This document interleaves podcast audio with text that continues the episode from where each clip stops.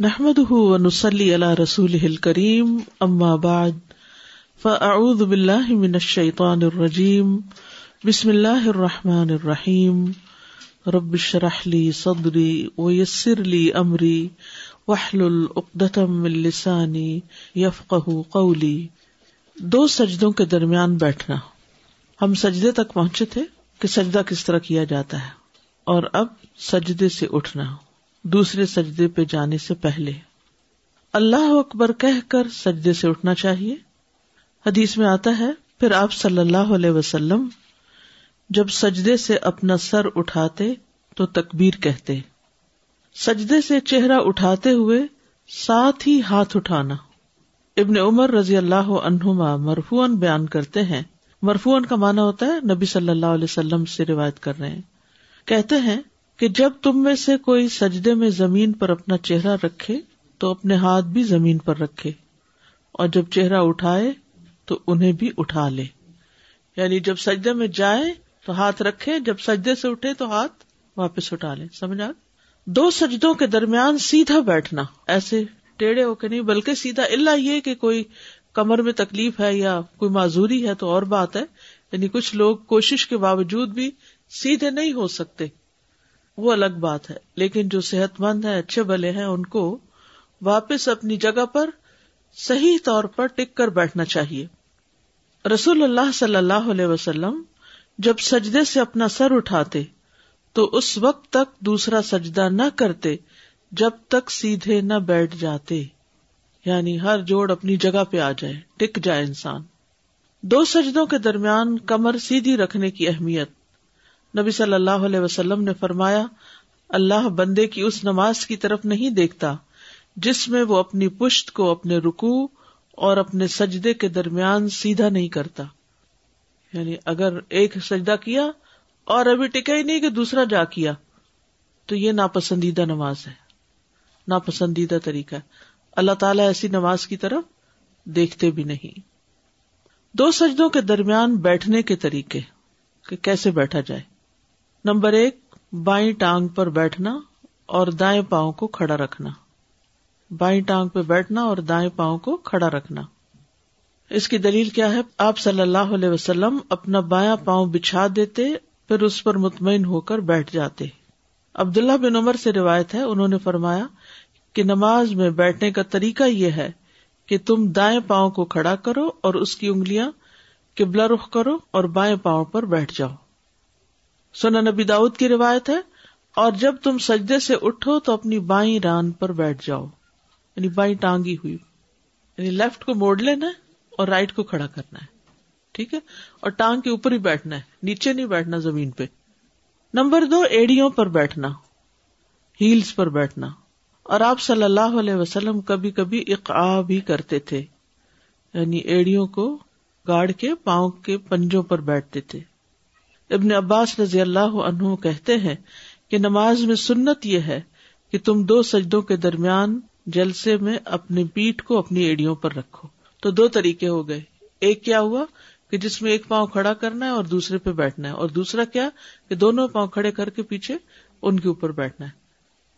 دو سجدوں کے درمیان اطمینان سے بیٹھنے کا وجوب، یہ لازم ہے بیٹھنا۔ صحیح بخاری کی روایت میں ہے تم مسجد حت تتم ان ساجدن پھر سجدہ کرو، حتیٰ کہ پوری طرح اطمینان سے سجدہ کرو۔ پھر سر اٹھاؤ، یہاں تک کہ اطمینان سے سیدھے بیٹھ جاؤ۔ اب دیکھیے کہ جن لوگوں کو انگزائٹی ہوتی ہے نا، اور ہر کام میں جلدی مچاتے ہیں۔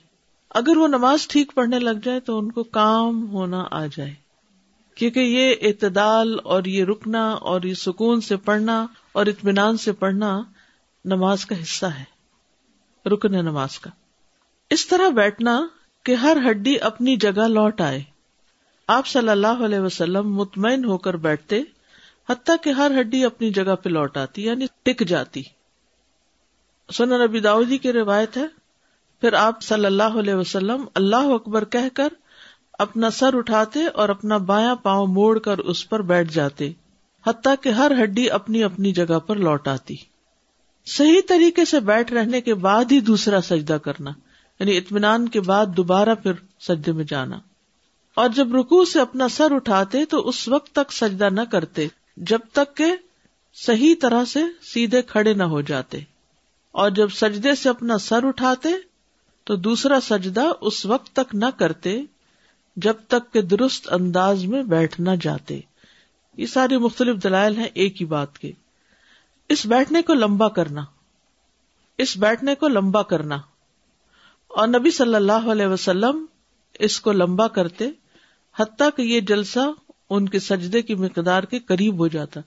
یعنی اتنی دیر بیٹھتے جتنی دیر سجدہ کیا ہوتا۔ رکو اور سجدے کی مقدار کے برابر دو سجدوں کے درمیان بیٹھنا۔ جب آپ صلی اللہ علیہ وسلم رکو سے اپنا سر اٹھاتے، تو اتنی دیر کھڑے رہتے کہ کہنے والا کہتا، شاید آپ سجدہ کرنا بھول گئے۔ اور دونوں سجدوں کے درمیان بھی اتنی دیر بیٹھتے کہ کہنے والا کہتا شاید آپ دوسرا سجدہ بھول گئے ہیں۔ یعنی رکو کے بعد بھی سکون سے کھڑے ہو کر دعائیں پڑھنا کون سی دعا ہے؟ قوما کی دعائیں کیا ہے ربنا ولک الحمد حمدن کثیرن طیبن مبارکن فی مل السماوات و مل الارض و مل ما بینہما و مل اما شئت من شیئن بعد۔ آخر تک۔ برائے ابن عازب رضی اللہ عنہ سے روایت ہے، کہتے ہیں کہ نبی صلی اللہ علیہ وسلم کا سجدہ اور آپ کا رکو اور آپ کے دونوں سجدوں کے درمیان بیٹھنے کی مقدار تقریباً برابر ہوتی۔ اس کو جلسہ کہتے ہیں۔ رکو کے بعد کھڑے ہونے کو کیا کہتے ہیں؟ قوما اور دو سجدوں کے بیچ میں بیٹھنا جلسہ۔ جلسہ استراحت۔ اتنا لمبا جلسہ کرنا کہ بھول جانے کا شبہ ہو۔ انس رضی اللہ عنہ کہتے ہیں کہ رسول اللہ صلی اللہ علیہ وسلم جب سمی اللہ لمن حمدہ کہتے تو کھڑے ہو جاتے، یہاں تک کہ ہم کہتے کہ آپ بھول گئے ہیں۔ آپ پھر سجدہ کرتے اور دونوں سجدوں کے درمیان اتنا بیٹھتے، یہاں تک کہ ہم کہتے کہ آپ بھول گئے ہیں۔ ایک سجدے کے بعد دوسرا سجدہ کرنے میں جلدی نہ کرنا۔ عبد الرحمان بن شبل سے مروی ہے۔ کہتے ہیں کہ رسول اللہ صلی اللہ علیہ وسلم نے منع فرمایا کہ نماز میں کبے کی طرح ٹھونگے ماری جائیں۔ نماز میں کبے کی طرح ٹھونگے مارنے سے آپ نے منع کیا۔ اور ٹھونگے مارنے کا مطلب کیا ہے؟ جلدی جلدی پڑھنا، جلدی جلدی سجدے کرنا۔ دو سجدوں کے درمیان کی دعا، رب فرلی رب فرلی اور اس کو جتنی دفعہ چاہے پڑھے حذیفہ رضی اللہ عنہ سے روایت ہے کہ انہوں نے رسول اللہ صلی اللہ علیہ وسلم کو رات میں نماز پڑھتے ہوئے دیکھا۔ پھر آپ نے سجدے سے اپنا سر اٹھایا اور سجدوں کے درمیان بیٹھے۔ اتنی دیر جتنی کے سجدے میں لگائی، اس دوران میں کہتے رہے، رب فرلی رب فرلی آپ ذرا اس وقت جیسے بھی بیٹھے چیئر پہ بیٹھے یا نیچے بیٹھے اپنے گٹنے پہ ہاتھ رکھ کے دونوں کم از کم توجہ سے سات دفعہ کہیں۔ رب فرلی رب فرلی رب فرلی رب فرلی رب رب رب کیسا فیل ہوتا ہے؟ کتنا ہلکا فیل ہوتا ہے۔ ایسا لگتا ہے بوجھ ہٹ گیا۔ بخش کی دعا ہے نا گنا بوجھ ہے دل پہ بوجھ ہے، انسان کے جسم پہ ایک طرح کا بوجھ ہے۔ انسان کے اندر وہ چستی، وہ قوت، وہ محسوس نہیں ہوتی جب گناہوں کا احساس ہوتا ہے۔ تو نماز جو ہے وہ گناہوں کو معاف کرنے کا ذریعہ ہے۔ گناہ ختم کرنے کا اور ہماری زندگی کو بہتر بنانے کا کیونکہ اگر نماز بہتر ہوگی تو ہر چیز بہتر ہو جائے گی لیکن شرط کیا ہے اس میں کہ انسان توجہ سے پڑھے اور جلدی نہ مچائے اور سکون کے ساتھ دہراتا رہے دہراتا رہے دہراتا رہے۔ آپ دیکھیے کہ سجدے میں تین دفعہ سبحان ربی اللہ کہنا اور پھر سات دفعہ مثلاً یہ یا زیادہ دفعہ تو خود بخود نماز کے اندر ایک سکون ہو جائے گا۔ سازا ایسا فیل ہو رہا ہے کہ ابھی تک کیا کر رہے تھے؟ مطلب کبھی ٹھہرے تو نہیں بیچ میں تو سجدوں کے درمیان۔ اور نہ ہی ایک بوجھ اتارنے والی بات کرتے ہیں کہ نماز کا وقت ہو گیا ایک بوجھ سا محسوس ہو رہا ہے جلدی سے اسے اتار دو۔ حالانکہ نماز تو ہمارے بوجھ اتارنے کے لیے۔ لیکن کیوں ہمیں شروع سے یہ نہیں سمجھایا گیا؟ کسی سلیبس میں نہیں ہے کسی اسکول میں نہیں ہے کسی اسلامک اسکول میں نہیں ہے۔ بالکل۔ کسی اسلامک مدرسے میں نہیں ہے جس میں یہ سکون سکھایا گیا آئی مین کیا ہمارے پاس پہلے لوگوں کو یہ پتا نہیں تھا کہ ابھی نیا نیا علم آیا یہ کتابیں تو ہمیشہ سے ہیں، جب سے اسلام آیا ہے اور یہ احادیث کی کتابیں مدون ہوئی ہیں، علم تو موجود ہے، لیکن ایمانداری کے ساتھ بتائی کہ ہم میں سے کتنے لوگوں نے ان کتابوں کو کبھی دیکھا بھی ہو؟ اور یہ ہمارے دین کے پرائمری سورسز ہیں سورسز جہاں سے ہمیں دین لینا چاہیے۔ اور پھر کیوں کہا گیا کہ وقل رب زدنی علما؟ کہ اللہ میرے علم میں اضافہ فرما۔ کل حل الدین یا لمون ولدین لا لمون کہہ دیجیے کیا وہ برابر ہو سکتے ہیں جو جانتے ہیں اور وہ جو نہیں جانتے؟ کیونکہ لوگوں کی نماز کی طرف ہی توجہ نہیں ہوتی۔ تو علماء بےچارے بھی کیا کریں کہ وہ صرف اتنی سی چیز چھوٹی سی سکھاتے ہیں کہ پڑھ تو لیں۔ ہم بھی اپنے بچوں کی کتنی غلطیاں نماز کی اگنور کرتے ہیں، کیا کہ پڑھ لیں۔ اچھا کوئی اگر باریک دوپٹے میں پڑھ رہا ہو تو ہم کہتے چلو پڑھ تو رہا ہے نا، کبھی منع کریں گے اس کو؟ نہیں، کیونکہ وہ لڑ پڑے گا ہم سے۔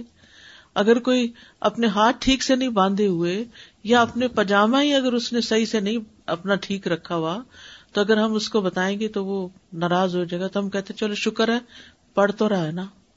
اسی پہ ہی شکر ہے ہمارا کہ پڑھ رہا ہے، جیسے بھی پڑھ رہا ہے۔ تو بات یہ کہ دنیا کے معاملے میں تو ہم جیسے ہی پہ گزارا نہیں کرتے، چلو جیسے بھی کپڑے پہنے ہوئے خیر ہے ہم بہتر سے بہتر کی تلاش میں رہتے ہیں۔ اور پھر مذہبی تعصب کہ اگر میرے عالم نے یہ بات نہیں سکھائی تو مجھے کسی اور سے کچھ نہیں سیکھنا۔ حالانکہ یہ تو علماء کا مقابلہ نہیں، یہ تو براہ راست نبی صلی اللہ علیہ وسلم سے اخذ شدہ علم ہے۔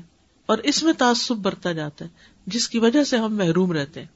استاذ اس میں ایک چیز اور یہ بھی ہے کہ دین کی اوور آل پکچر جو دکھائی جاتی ہے نا وہ یہ کہ یہ کوئی بہت ہی سخت اور بہت مشکل چیز ہے۔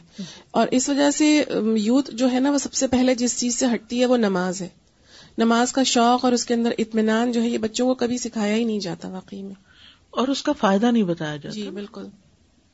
سزا انہیں کی بات کو آگے بڑھاتے ہوئے آج تک نماز کبھی نماز کے لیے نہیں پڑھی۔ ہم نے اس ڈر سے پڑھی کہ اگر نماز چھوڑ دیں گے تو اتنے سو سال دو میں جانا پڑے گا، اتنے نیچے گڑے میں جائیں گے، اللہ تعالیٰ یہ سزا دیں گے، یہ کریں گے۔ کم از کم سزا میں تو یہی تھا کہ ڈر کے پڑھتے اور پھر وہ ڈر کے پڑھنے والی چیز تو ایسی ہی ہوتی تھی۔ بالکل۔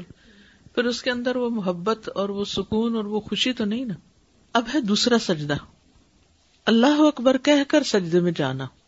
پھر جب سجدے سے اپنا سر اٹھاتے تو تکبیر کہتے، اس کے بعد دوسرا سجدہ کرتے تو بھی اللہ اکبر کہتے۔ دوسرا سجدہ بھی پہلے سجدے کی طرح اطمینان سے کرنا۔ پھر سجدہ کرو، حتیٰ کہ پوری طرح اطمینان سے سجدہ کرو۔ پھر سر اٹھاؤ، حتیٰ کہ اطمینان سے بیٹھ جاؤ۔ پھر سجدہ کرو، حتیٰ کہ اطمینان سے سجدہ کرو۔ ابھی آپ دیکھ لیجیے، صحیح بخاری کی روایت ہے اور یہ لفظ آپ اوپر دیکھیے فم مسجد۔ حتیٰ تتم ان ساجدن فم مرفا حتیٰ تتم ان جالسن فم مسجد حتیٰ تتم ان یہ اطمینان کا لفظ تین دفعہ آیا ہے. یہ حدیث کے ٹیکسٹ ہے. اس کو آپ کیسے جٹلا سکتے ہیں؟ لیکن نہ کوئی پڑھتا ہے، نہ کوئی شیئر کرتا ہے. تو جب نماز میں جلدی ہوتی ہے تو پھر باقی زندگی میں اطمینان کہاں سے آ سکتا ہے؟ یہاں تک کہ ہر روز اپنے مقام پہ ٹہر جائے۔ تم سجد حتى اخذ كل عضو ماخذه ماخذ ہوتا ہے کسی چیز کا اصل یعنی بنیاد. اپنی اصل جگہ جا کے رک جائے. یعنی ہر ہڈی اپنے جوڑ میں بیٹھ جائے. پھر آپ سجدے میں جاتے، یہاں تک کہ ہر روز اپنے مقام پر آ جاتا. پھر آپ سر اٹھاتے، یہاں تک کہ ہر اس اپنے مقام پر ٹہر جاتا. پھر آپ سجدے میں جاتے، یہاں تک کہ ہر اس اپنے مقام پہ ٹھہر جاتا. ٹھہراؤ. عورت کے سجدے کی کیفیت. عورت اور مرد کی نماز کا فرق۔ اصل میں عورت سب دینی احکام میں مرد کی طرح ہی ہے، کیونکہ رسول اللہ صلی اللہ علیہ وسلم کا فرمان ہے انم نسا شقائق الرجال۔ عورتیں مردوں کی شقائق ہیں، شقائق شقیق سے ہے، شقیق شقیقہ کہتے ہیں سگے بہن بھائی کو۔ جیسے بہن بھائیوں کے آپس میں حقوق برابر ہوتے ہیں یعنی بہن بھائی ہونے کے ناطے، ایسے ہی انسان ہونے کے ناطے مرد اور عورتیں جو ہیں، وہ ایک جیسے ہی ہیں، اور خصوصاً عبادات کے معاملے میں۔ لیکن اگر عورتوں کے متعلق کسی چیز میں خصوصیت کی دلیل مل جائے، تو وہ اس میں مردوں سے مختلف ہوں گی۔ یعنی سب ایک ہی ہے، سوائے اس کے کہ جہاں کوئی ایکسپشنل چیز بتا دی جائے کہ ایسا نہیں، ایسا کرنا ہے۔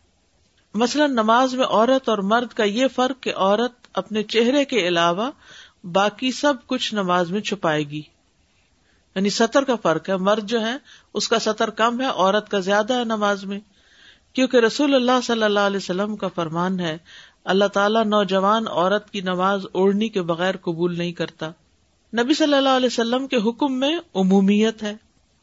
عمومیت کا مطلب کیا ہے؟ کہ جنرل ہے سب کے لیے۔ کیونکہ آپ نے فرمایا سلو کمار ائی تمونی اسلی تم نماز اس طرح ادا کرو جس طرح تم نے مجھے نماز ادا کرتے ہوئے دیکھا ہے۔ کیونکہ بعض لوگ یہ بھی کہتے ہیں، یہ تو نبی صلی اللہ علیہ وسلم کے لیے خاص تھا۔ ٹھیک ہے، بہت لمبی نمازیں اور رات کا قیام ان کے لیے لازم تھا، ہمارے لیے نہیں۔ لیکن باقی نمازوں میں ان کی پیروی کرنی ہوگی ہمیں کہ وہ کیسے پڑھتے تھے۔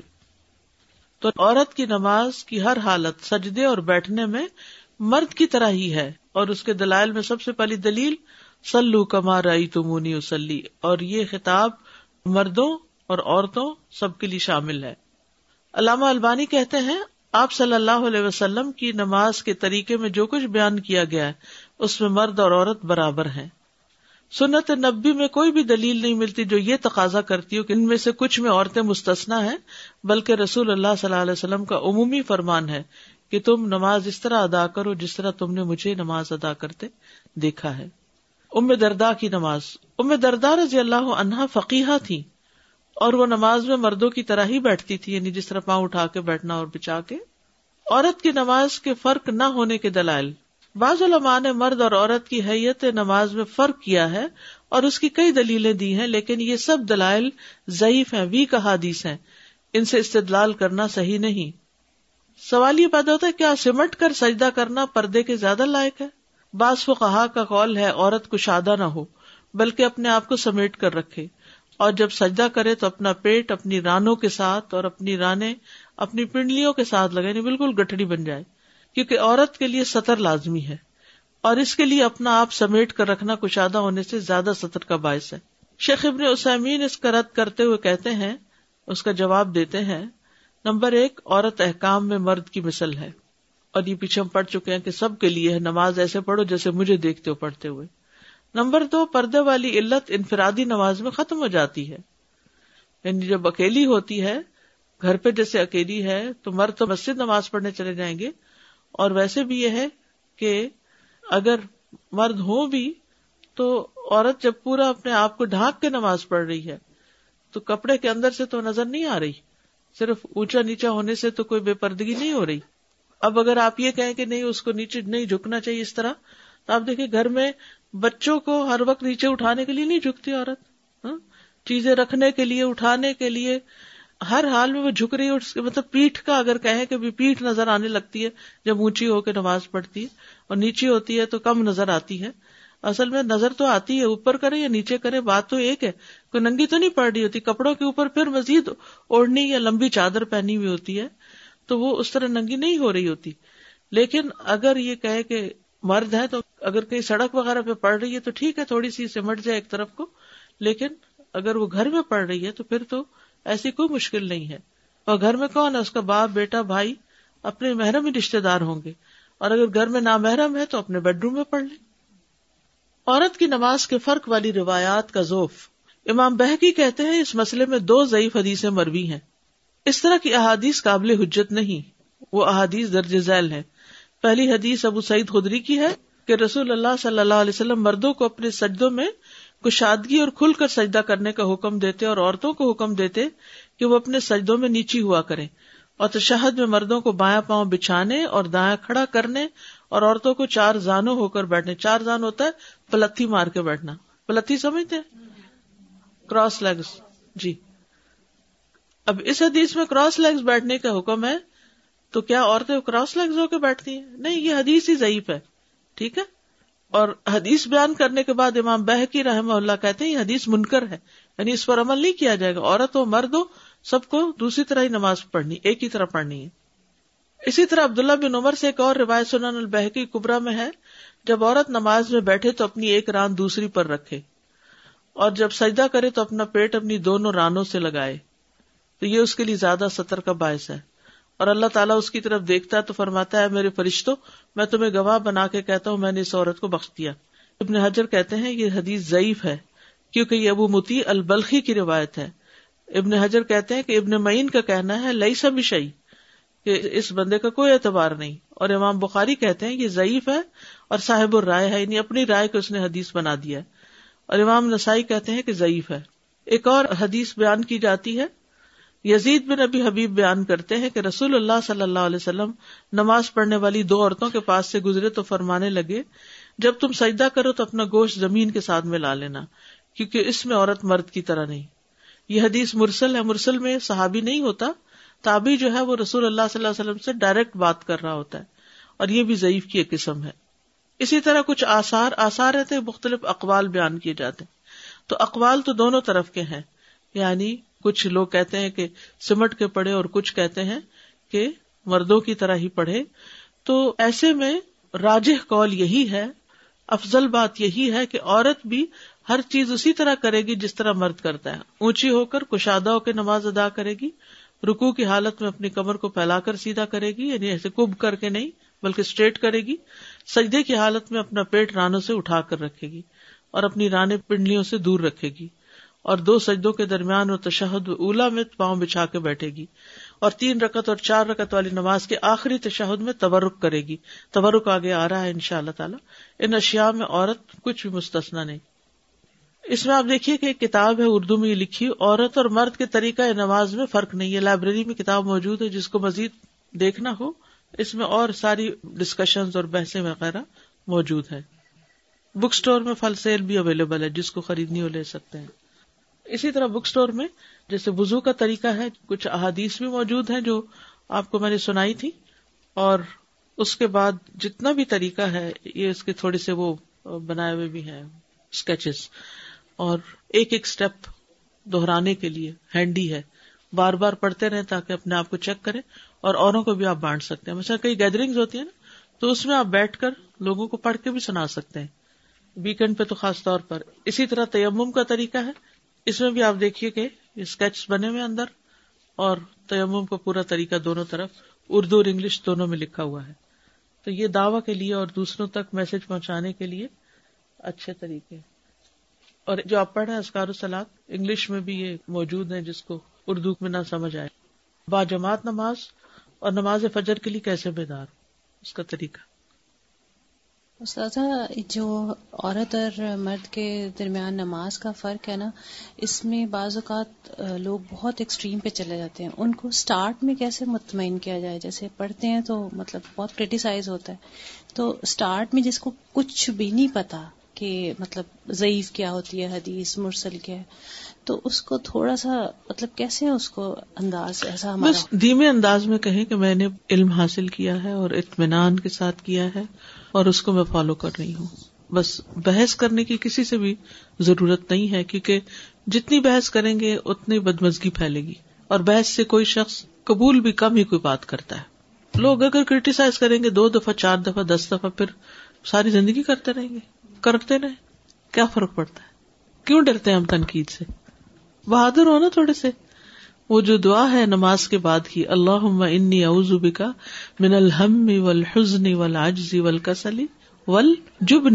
جبن کیا ہوتا ہے؟ بزدلی۔ دین کے معاملے میں بزدل ہو جاتے ہیں آپ۔ میں نہیں کہتے کہ آپ لڑائیاں شروع کر دیں اور جھگڑے پیدا کر دیں، لیکن آپ اپنی اطمینان سے نماز پڑھیں۔ اگر کوئی کچھ کہتا ہے، اگر واقعی کچھ پوچھنا چاہتا ہے، تو آپ کہیں، میں نے سلاد کورس کیا اور اس میں میں نے پڑھا ہے یہ سب۔ اور اگر کوئی پوچھنا نہیں چاہتا، صرف تنقید کرنا چاہتا ہے تو بس سن کے مسکرا دے بات ختم ہو جائے گی۔ السلام علیکم مسادہ کل ڈنر تھا تو ہم ادھر گئے ہوئے تھے۔ تو جب میزبان نے کہا کہ آپ کچھ بتائیں آپ کورس کر رہی ہیں تو میں نے یہی بات کی۔ تو جتنے بھی لوگ بیٹھے ہوئے تھے انہوں نے کہا یہ کیا نئی باتیں ہیں؟ یہ تو نئی باتیں ہم نے پہلے کبھی نہیں سنی۔ ہم اتنے سالوں سے پڑھ رہے ہمارے ماں باپ پڑھ رہے تو مطلب یہ ہے کہ ان کو دو ایک کے سوا سب نے وہ بالکل ہی وہ ہو گئے ایک طرف ہو کر بیٹھ گئی تو چلیے پہلی دفعہ کوئی بھی چیز کھاتے ہیں یا سنتے ہیں تو وہ ذرا عجیب ہی لگتی ہے۔ تو خیر ہے، دوسری دفعہ کہیں سے سنیں گے تو ان کو سمجھ آ جائے گی کہ وہ آپ نے بھی بتایا تھا، اب یہ تو دوسرا بندہ مل گیا ہمیں، یہی کرنے والا۔ اور دوسری بات یہ کہ کتنی چیزیں بتانے والی، آپ صرف اختلافی بات کو ہی کیوں بتاتے ہیں؟ یعنی نماز میں سطر کی بات ہے، صحیح وزو کی بات ہے، پھر خوشو خزو کی بات ہے، بے شمار چیزیں ہیں۔ وہ بھی بتائیے اور اس کے ساتھ یہ بھی بتائیے، نہ کہ صرف وہ پوائنٹس ہائی لائٹ کرے جو عام اختلافی باتیں میں اکثر اس طرح سے بات شروع کرتی ہوں کہ الحمد للہ ہم لوگ جو نماز ہیں وہ اپنے لیے نہیں پڑھ رہے، ہم صرف اللہ تعالیٰ کے لیے پڑھ رہے ہیں۔ اور جیسے اللہ تعالیٰ نے کہا ہے تو ہمیں چاہیے کہ ہم ویسے ہی پڑھیں۔ اور اگر ہمیں کچھ نہیں نالج تو پھر ان کو اس طرح سے کہتی ہوں کہ مجھے ایک اوتھینٹک طریقے سے پتا چلا تو اگر آپ لوگوں کے ساتھ شیئر کرنا چاہوں تو ایسے لوگ بہت غور سے سنتے ہیں۔ کیونکہ جب ان کو یہ بتایا جائے نا کہ یہ ایکسیپٹیبل ہی نہیں ہے اگر ہم اس طریقے سے نہیں پڑھے تو اس پہ کافی دفعہ مجھے فائدہ ہوا بتانے سے اس طرح سے۔ الحمد للہ اور نماز نبی کتاب ہے اس میں اکثر یہ دلائل اس کے موجود ہیں جو باتیں میں آپ کو بتا رہی ہوں۔ کچھ چیزیں نئی ایڈ کی ہیں اس میں لیکن اس میں بھی کافی چیزیں مل جائیں گی آپ کو۔ مجھے فضو کے بارے میں ایک بات کرنی تھی۔ کل ہی میری بیٹی مدرسے جاتی ہے چھ سال کی ہے۔ اس نے آگے بتایا کہ وہاں پہ ان کو کہہ رہے ایک دفعہ مطلب پانی سے وضو کرنا ہے ایک دفعہ ہو جاتا ہے۔ جی ہاں جی۔ جیسے پانی کم ہے یا سردی ہے یا ٹھنڈا پانی ہے تو ایک دفعہ سے بھی ہو جاتا ہے لیکن تین دفعہ کرنا مصنون ہے۔ جب میں یہاں آئی تو کسی نے مجھ سے نماز کے دوران یہ کہا، یہ کیسی کتوں والی نماز پڑھ رہی ہو؟ وہ مجھے لہجا اور الفاظ ناگوار گزرے۔